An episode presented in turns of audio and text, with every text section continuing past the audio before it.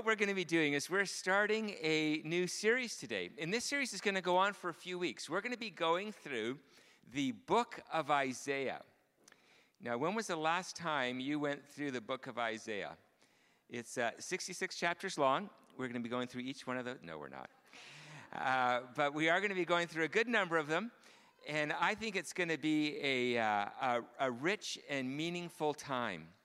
Now, uh, just by way of introduction, there are many ways that you and I can kind of make sense of life and, and interpret what's going on around us and in us. And uh, we can view life politically. And with all that's going on, boy, is that ever a popular topic these days. And we can kind of see life through political eyes and, and through the that go on and, and the rise and fall of nations. We can kind of make sense of human history and human experience politically. We can see human experience kind of being an evolutionary process where um, it's more of a scientific reality, and we're evolving as a species, and we can kind of make sense of life that way. We can make sense of it culturally or sociologically and see the development within families and cultures. Uh, I think the most popular way to make sense of life is just personally. And whatever's going on for me is kind of the center of what's going on in the cosmos. And so we see life through our own personal grid. What prophets do in the Old Testament, in particular, is they kind of pull back the veil of human history and what's going on uh, in and around us. They kind of pull back the veil, and we see that there's actually a spiritual reality that's shaping the things that are going on in our daily lives and in our world. Um, for example, it was interesting to me to, before the American election, to hear a number of prophecies of, uh, of, what, of who God was going to install in the uh, presidential office. That was interesting. I'm not going to tell you anything more than that. But, uh, but the idea is, is there's something bigger going on than what you and I see with our human eyes. And what prophets have the ability to do is, is pull back the veil and say there's a whole other storyline going on that's more than evolution, that's more than politics, more than just your experience or mine, that is actually shaping our lives and future. So, Isaiah is one of these prophets. He lived through a number of different kings, through a very tumultuous time of Israel's history. And we are going to start right in chapter 1 of Isaiah and look at the outline of this book. And I hope that what you'll see is the outline of sorry, the outline of this chapter and what you'll see is an amazing parallel perhaps to our own lives. So, point number 1, we've got 6 points that we're going to go through today. Point number 1 of, uh, in Isaiah chapter 1 verses 2 and 3 is that it begins by saying, We are unresponsive children. Here's what it says in verses 2, 2 and 3 I reared children, or another version says sons, and brought them up, but they have rebelled against me. The ox knows its master, the donkey its owner's manger, but Israel does not know. My people do not understand. So it is um, it is easy to think that if we would pull back the veil and see God for who He truly is and see how He's orchestrating human history, that we would kind of find this uh, God with a bit of an edge. He's a little bit angry and doesn't like us all very much. He's mostly putting up with us. And uh, it's just about how uh, upset he is and how we're going to experience his wrath. But the first introduction that we get to who God is is He's a father with His children. It's the first introduction of the book of Isaiah. Isaiah is going to go on to describe the rise and fall of nations and incredible things that are going to go on in human history. But the introduction of the book is God saying, I'm a father and I have wayward sons. Now, I don't know what your primary image of God is. I remember the moment when my, or it was more of a phase than a moment. I remember when my prayers, when I would pray, I used to pray, you know, Dear God or Lord God, right? And I remember when my prayers shifted to, Oh Father. I remember it. That somehow God moved from being this distant deity that I needed to pay homage to if I hoped to get to heaven, to him being my Father. I think one of the most difficult things that we have to do as human beings is to somehow see God for who he really is, not how we imagine him to be, not how we project him to be from the experiences that we have around us, whether it's our family or friends or culture, but that we see God for who he is and who he primarily relates to us as, is as our Heavenly Father. And the whole difficulties that are going to be going on in Isaiah all stem back to the idea that we are, uh, that an ox knows its master, a donkey knows its owner's manger, but people don't see their heavenly father for who he really is. And that's the primary problem inside of human history. Can you imagine that? The primary problem is not our sin nature, is not political rulers, is that we can't see what animals have figured out. That we have a master, a Father in heaven, who loves us and knows us, who is our creator and our leader. Now, what happens if we don't see ourselves as children of God, we simply become unresponsive to Him. And uh, we go, well, He's probably up there. I'm sure He's super busy. I'm pretty busy. So I'm just going to let Him do His thing and I'm going to do my thing. And I'm just going to be largely unresponsive. Not necessarily because I'm angry or I have any issues. I just, He's just over there somewhere when we point to, when we miss the point of who he really is, we live selfishly. So, uh, verse 4 goes on to say, Woe to the sinful nation. The word sinful here uh, means to miss the mark. You're just, you're not getting the point. And so you're living in a way that expresses your ignorance. Woe to the sinful nation! They have forgot, forsaken the Lord and turned their backs on him. Now,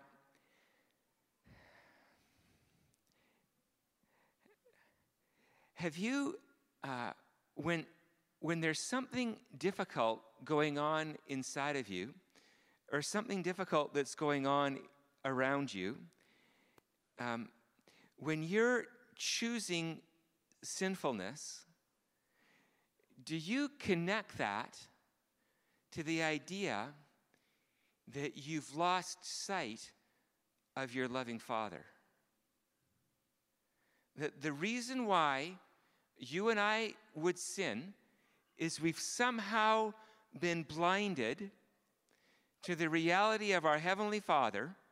And so, since He isn't good, since he's not involved in my life, since I pray and I don't hear him, I just got to manage life on my own. I mean, what else am I going to do? He's not around. He clearly doesn't care. And so I just have to manage life. A good word to describe managing life is called sinfulness. Sinfulness isn't always people who are just these evil, mean hearted people who you know, who just want to hurt others because they're so self centered. I think it goes that we might get there, but it starts earlier on. that I don't see that I have a loving father. I don't trust in him, so I guess life is just up to me. And the more that I believe that it's just all about me and that I don't have a father looking out for me that I can trust, I'm going to get mean. I'm going to get angry. I'm going to get self centered.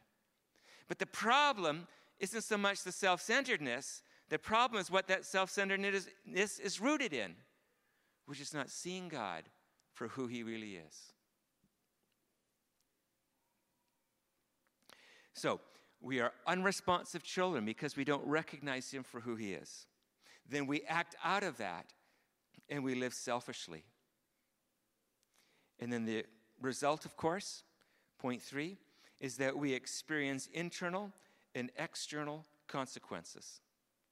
In verse 5 and in verse 7 of chapter 1, it says, Your whole head is injured, your whole heart afflicted. And then, that's the inside stuff. And then it says, And your country is desolate. So again, you guys, this is so hard for us that we have, we'll have a calamity going on, and we just say, well, it's just natural consequences, or it's just bad choices. Or, we're, or we'll be depressed and we just say it's a chemical imbalance. Or we'll, we'll make choices and it's just, well, it's the best options that I could make. And it's so, it can be so hard for us to connect the dots from our earthly experience back up to there being a Father in heaven who's orchestrating our lives in the world around us. And to say maybe the difficulties that I'm experiencing are somehow connected to my relationship with God. This is not easy to do. I think one of the primary reasons why we don't do it is because we're afraid of getting blamed.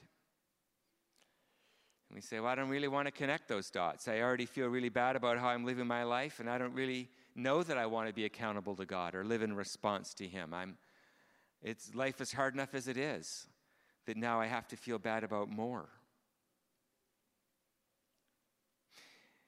What ends up happening, however, is that as we run out of resources and as we get into situations that are beyond our control, we're kind of forced into a corner and we have to, well, maybe God does exist. Maybe He is out there.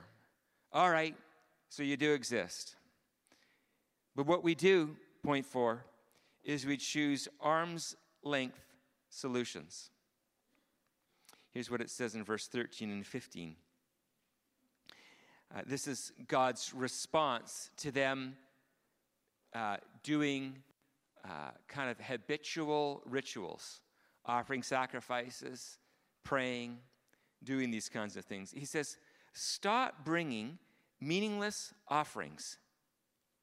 Even when you offer many prayers, I'm not listening. So, you guys, this is just getting harder and harder. And so we go, Look, I'm admitting that you're real. And, uh, and so I'm just going to do some stuff that I think you're going to like so that you're going to get back on, you know, doing good stuff for me. So I hear you like it if we go to church. I hear you like it if we read our Bibles. And I hear you like that praying thing. So I'm just going to do all that stuff. And I hope that you're satisfied. But I'm doing this to appease you. I'm doing this to get on your good side. I don't know if you've seen this uh, bumper sticker. It says, uh, Jesus is coming back soon. Look busy. You ever seen that? I just think that's such a great description of how we can treat God. Is uh, He's real. Uh, look busy. Just start doing Christian stuff. And uh, hopefully, He won't no- notice you. And if He does, He'll be really pleased with you that, uh, that you're reading your Bible and that you're doing, you know. I remember uh, I was doing a, I, I was just kind of a, a new pastor, and uh, I had some, some friends that would kind of tease me about that. And so I was going over to their house to, uh, to have a pastoral visit. And so, what they did is, uh, as I walked in, they had, uh, just as I walked in where I put my shoes, there was a Bible. And then where I walked over to sit down, there was another Bible. And then, uh, and where I wanted to drink of water, there was another Bible there. And they just had a whole bunch of Bibles all around the house to just to show how spiritual they were and that they prepared for the pastor to come over. Now, don't we do that? Uh, I'm not doing well, so I, guess I, I better pull up my Bible. I know why I'm doing it, but I think he likes it, and I think he's upset, so that's the best that I can come up with. And so we just we just do stuff to look busy, hoping that we somehow appease an angry father. So I hate to pick on my kids, but it's fun. I, uh, uh, you know, I, I, I, there's two ways that my kids relate to me, and each one of them goes back and forth between them. So they're all very, very lovely and beautiful, and not. And uh, and so sometimes what they'll do is uh, is I'll say, uh, "Could you please clean out the dishwasher?"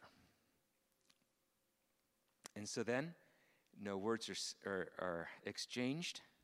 They go over and they put everything away, and then the door will still be down and all the dirty dishes on top. But I cleaned up the dishwasher. I did exactly what you wanted me to do. I am an obedient son. And it's dad's coming back, look busy. It's you don't want to get him mad because I don't know what's going to happen. So I'm going to do what he says. And then he's been appeased. I can go back to living my life the way that I wanted to live before I was rudely interrupted with his request. And hopefully, when I want money later, he'll give it to me because I cleaned the dishwasher. I do that all the time. I do it all the time with God. What do you want me to do? Share my faith? all right. So I'm sitting beside somebody on the plane or wherever I am, and I go, uh, Do you know about Jesus? They go, Nope, don't want to know. And I think, Good. I did my part. You were clearly rebellious and unreceptive, and I've appeased you, and I can go back to what I really wanted to do. This is working out really, really well for me.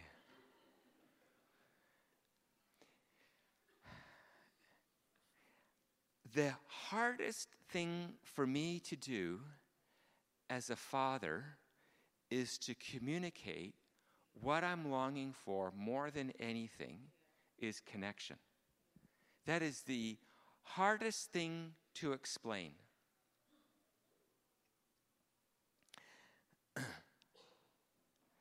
I, uh, I remember, just because I'm, I'm thinking about this, I remember when I became a professional pastor, or whatever, I don't even know what you call me, but uh, one that got paid. I, re- I remember when that happened and how it changed how my friends related to me. And we couldn't just hang out anymore. Because now when we hang out, the pastor's coming over. I remember, uh, I remember when we were, uh, we would play ball hockey. And, uh, and then I became a pastor. And so now, when they hollered for a pass, they had to say, Pastor Greg. But by the time they got out my full name, the, the play was over. and so we had to work through whether I could just be called Greg so it could be fast enough to get the pass. Before. It changed. My relationship changed. So I can be friends with youth, but as soon as I'm dad, now you got to work that through it's more complicated. There's something that happens as soon as we face authority that we immediately assume they're a little grumpy, mostly thinking about themselves, and don't really want to be connected with us. And so then we live out of that experience or assumption of God. And we become like donkeys and oxes or actually, we're worse than them in that we don't know that we have somebody who's loving us, looking out for us, and deeply, deeply caring about our well being. We just keep it all at arm's length, assuming that it's safe, but we're missing the whole point. So we have this arm's length relationship, hoping that God's happy. And then point number five that God invites us into his heart. Now, this is where it gets really hard. This is verse 17. The odds of us misunderstanding this verse are so high, I almost skipped it. It says, uh, learn to do right. So this is a father who loves his children and wanting to connect with his children. Listen to what he says. You want to misunderstand God? Read this. Um, learn to do right, seek justice, defend the oppressed, take up the cause of the fatherless, and plead the case of the widow. So it's like, okay, so you called me a son, you called me a daughter, you wanted a relationship with me. I misunderstood that and kept you at arm's length. So now I'm trying to get intimate with you, and all you're talking about is loving people that I don't know and might smell. Like, what do you, like, the logic isn't, it's not working for me. I'm not, I don't get it. I thought you wanted just a love relationship with me, and now you're talking about justice and the oppressed and the fatherless, the widow, the orphan. Now, the first thing to note is if God was egocentric, his first commands would have been about sacrifices and honor. That's the first note, is that it's about loving somebody. That's our first clue. What if what God is inviting us into is his heart? What if that's what's going on? So, uh, so I say to our kids, I really love you. I enjoy spending time with you. I would do anything for you. And I want to I want to share hearts and not just uh, be functional. So why don't we invite people into our home? Why don't we invite more people into our home? And then our kids could easily say, No, no, no, no, no. No, I thought you wanted connection. I go, I do.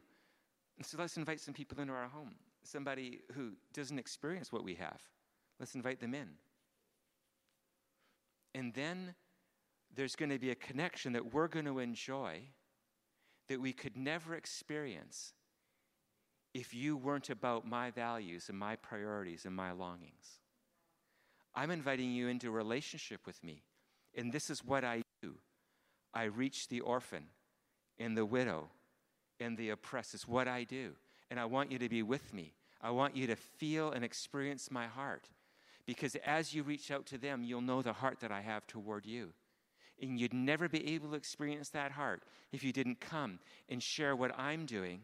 And then you'd go, oh, then I must be like that to you where you love me in a way that I don't deserve, where you seek me out even when I don't want to be found by you.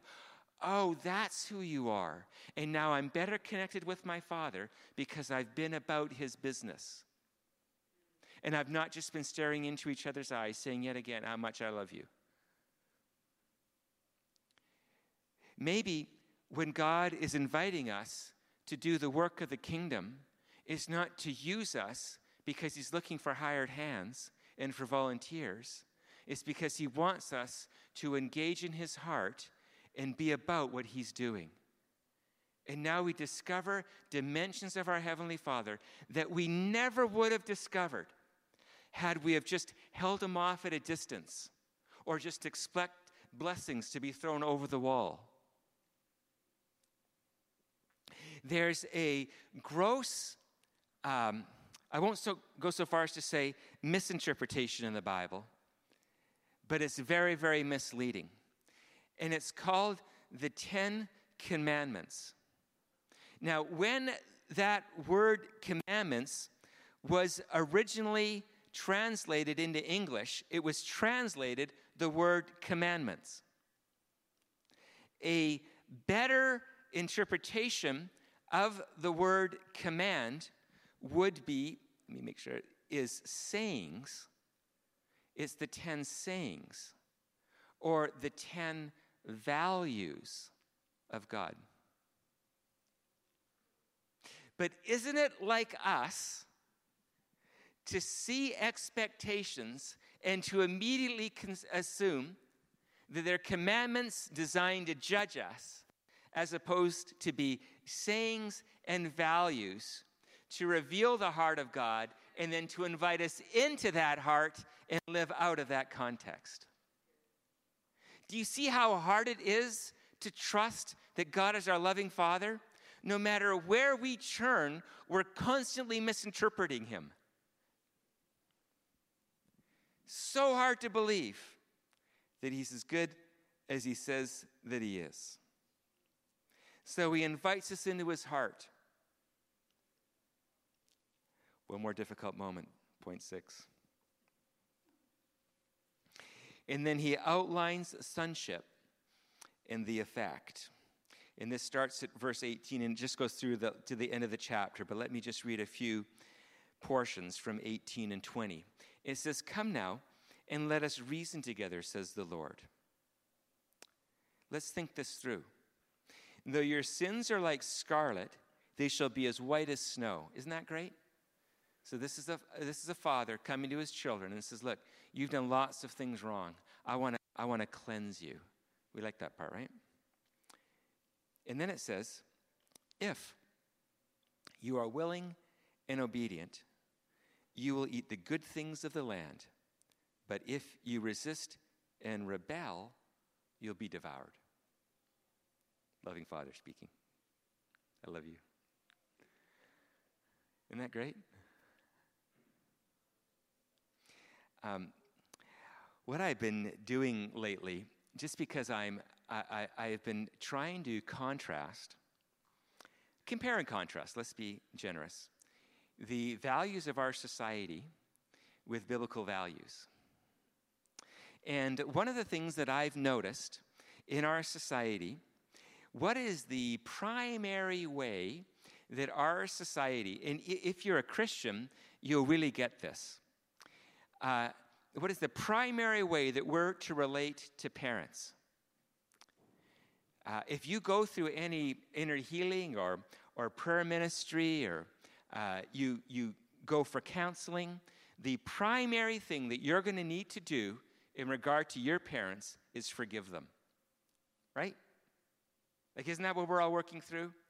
Our parents were super messed up, and the only way that you and I are going to get free is if we somehow work up in our heart the ability to forgive our parents for all the terrible ways that they've hurt and wounded us. And then I read the Bible. And what is the primary way that God tells us to relate to our parents? You know this honor your mother and father.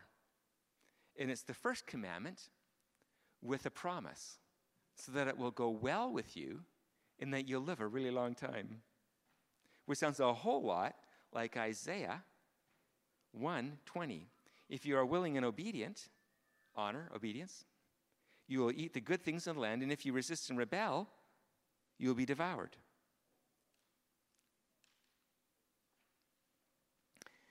I don't know how to say this But a love relationship with God, where we give and receive love with Him, is rooted in obedience. It's rooted in obedience. And I am quite convinced that if you and I could figure out, I've been reading through, I'm almost finished Deuteronomy. I'm in verse uh, chapter 31. I think there's 34 chapters. And uh, obey, obey, obey through the whole thing. And what it consistently says is obey from your heart. I bet, you guys, I bet that if you and I could figure out how to obey God, our Father, from our heart, not some arm's length thing, that's for sure spoken of against in this path. But if you and I could figure out how to obey God from our heart, our life would be radically transformed. Radically. Because we will have worked through trust issues. We will have worked through how to receive love and to give love. All that heart stuff has to be worked through if we decide to obey God from our hearts. I am becoming more and more convinced that the root issue in our life is disobedience, but not because it's breaking the rules. It's because it's breaking relationship with a loving Father who knows what's best for us to have a meaningful, life giving relationship with Him. And if we could figure this out as a people, something would radically change in our lives and in the city and in the nations. Radically change. What does John, I think it's 1421, tell us? If you love me, you'll obey my commands. So, what if what we did is we reversed the change process in our life? And we made obedience the first step, not the last one.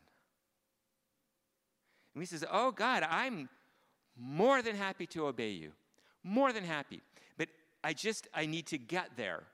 So if you could do me a favor, if you could just prove that you're loving, if you could just answer my prayers, if you could just work through my mother father issues with my, you know, natural mother and father, and if you could help me find the strength, because you know I'm weak, you know I'm weak.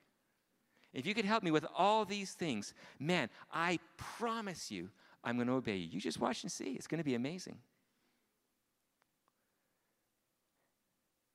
And what if God says, no, no, no. I want you to obey me first. And for you to do that, to just to do what I say, it's going to cause a chain reaction that is going to blow you away. But you would start by obeying your Father from your heart. And that would be the beginning of personal and social transformation.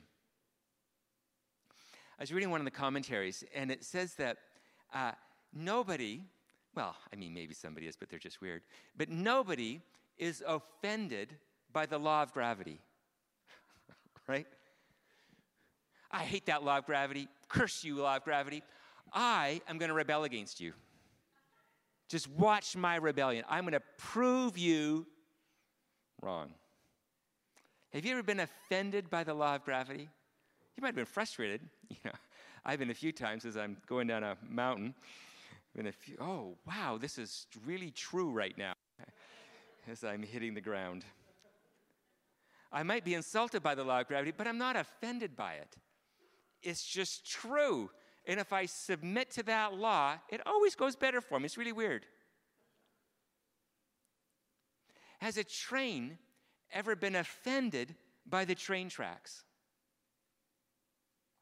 Has it ever looked at those tracks and say, I hate you? You limit me. I can only go wherever you point. I hate that. I'm free. And so the train, go, the train goes off the tracks, nuts.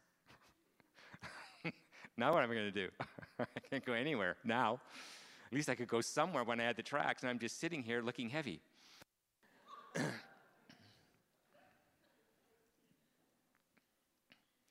We are not offended by the law of gravity or that trains have tracks, but we can be offended by the laws of God and Him calling us to follow His ways. And what if we switched our hearts that we would no longer be offended by obedience? We would no longer be offended by the word of the Lord. And would be grateful that our Father speaks and He gives words of life. And I won't be rebellious. I'll be smarter than an ox, I'll be smarter than a donkey. And I won't resist the call of my Father. And I'll do what He says first, and then we'll work it out. Uh, in our church right now, it is so exciting to see what's going on in uh, D groups. And there's many, many of you in this room are in, are in a D group right now. And, uh, and here's, what, here's what we say about D groups we say, Would you please do what we've asked you to do? The leadership of the church, uh, we've been working on this for years and years, decades, in fact. Would you just do that? Just do it. Just do, like, I don't know, what you're told. Can you imagine somebody would say that in a church? Just do what you're told. And then, as you do what you're told, let's work that out together and complain a lot and say how it doesn't work, and we'll just improve it together. It's going to be super fun. But I don't care about what you think about D groups until you're doing one. And then critique, please. Oh man, it's just invaluable feedback. But if you're not doing one, don't complain. You have no idea what you're talking about.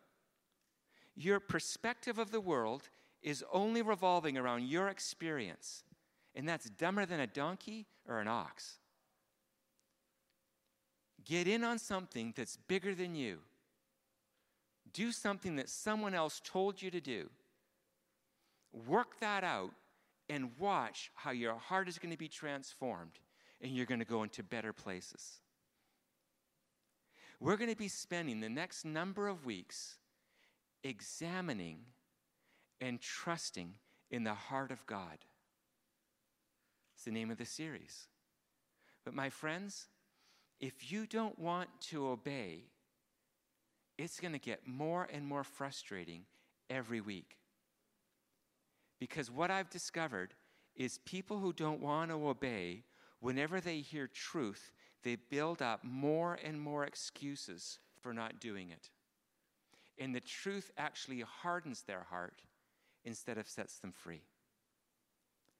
So, as we begin this series, would you say, Father, I want a soft heart because you have a soft heart. And I want to hear you as a loving father.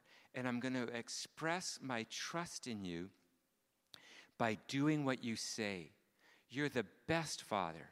You're the best source of love and truth and power.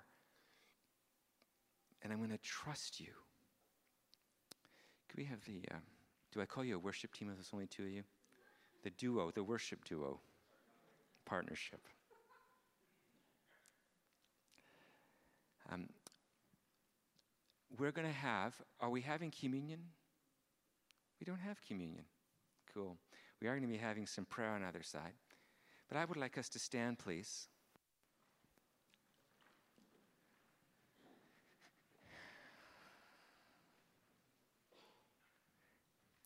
Dear Father, our Father, Dad, I'm so sorry for misunderstanding you. I'm so sorry that the moment you have expectations, we immediately assume evil motives on your part. God, would you please set us free tonight from our suspicions? Set us free tonight from our self centered judgments of you. And I thank you that you have given us the ability to obey. You called this out in the Old Testament. And in the New Testament, we even have your spirit now. So for sure, we can do what you say. And thank you that your paths are straight and good and kind, and they're full of promises and blessings, even in the midst of suffering. And so, would you give us the grace now to say yes to your call, to believe we can obey, because you're a loving Father and you would never ask us to do anything impossible or harmful. So, as we worship you now, would you please receive this as an act of obedience, as an act of trust and worship in the one we call good?